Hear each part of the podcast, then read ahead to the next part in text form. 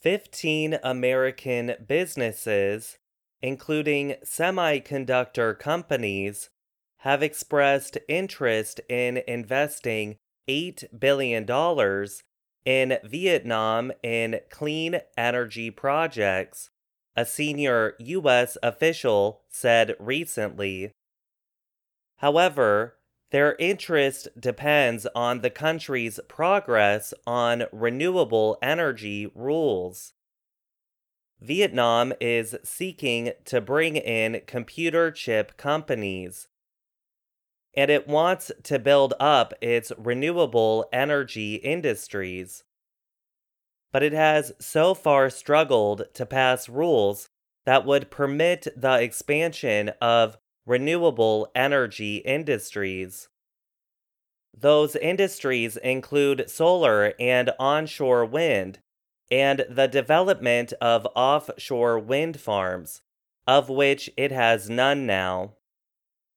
Jose Fernandez is an undersecretary for economic growth at the U.S. State Department.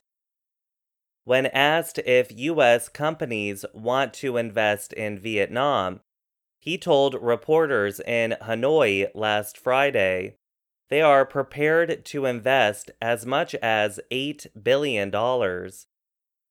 Fernandez did not name the companies, but he noted the investment would deal with clean energy infrastructure. Fernandez said that those companies made commitments to use only renewable energy. So the investment would depend on the progress of rules on renewable energy in Vietnam. He added that the companies were also waiting for permits before they could go ahead with their investment plans. Vietnam is considering rules that would permit factories to negotiate electricity prices directly with producers rather than buy it from the country's state owned power network operator. It is also working to pass rules for offshore wind, including creating an area for their operation in the sea but delays in passing these rules have slowed progress.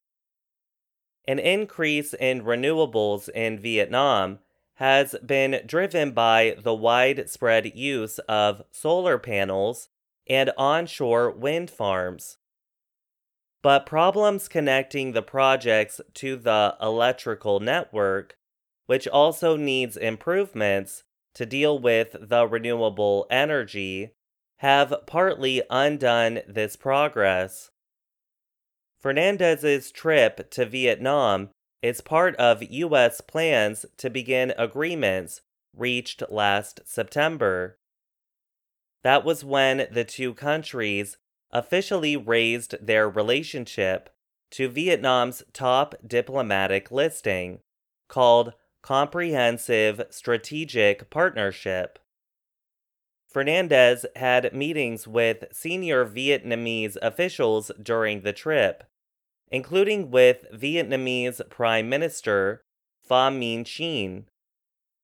During those meetings, he mostly discussed chips, critical minerals, and clean energy, he told reporters. I'm Gregory Stachel.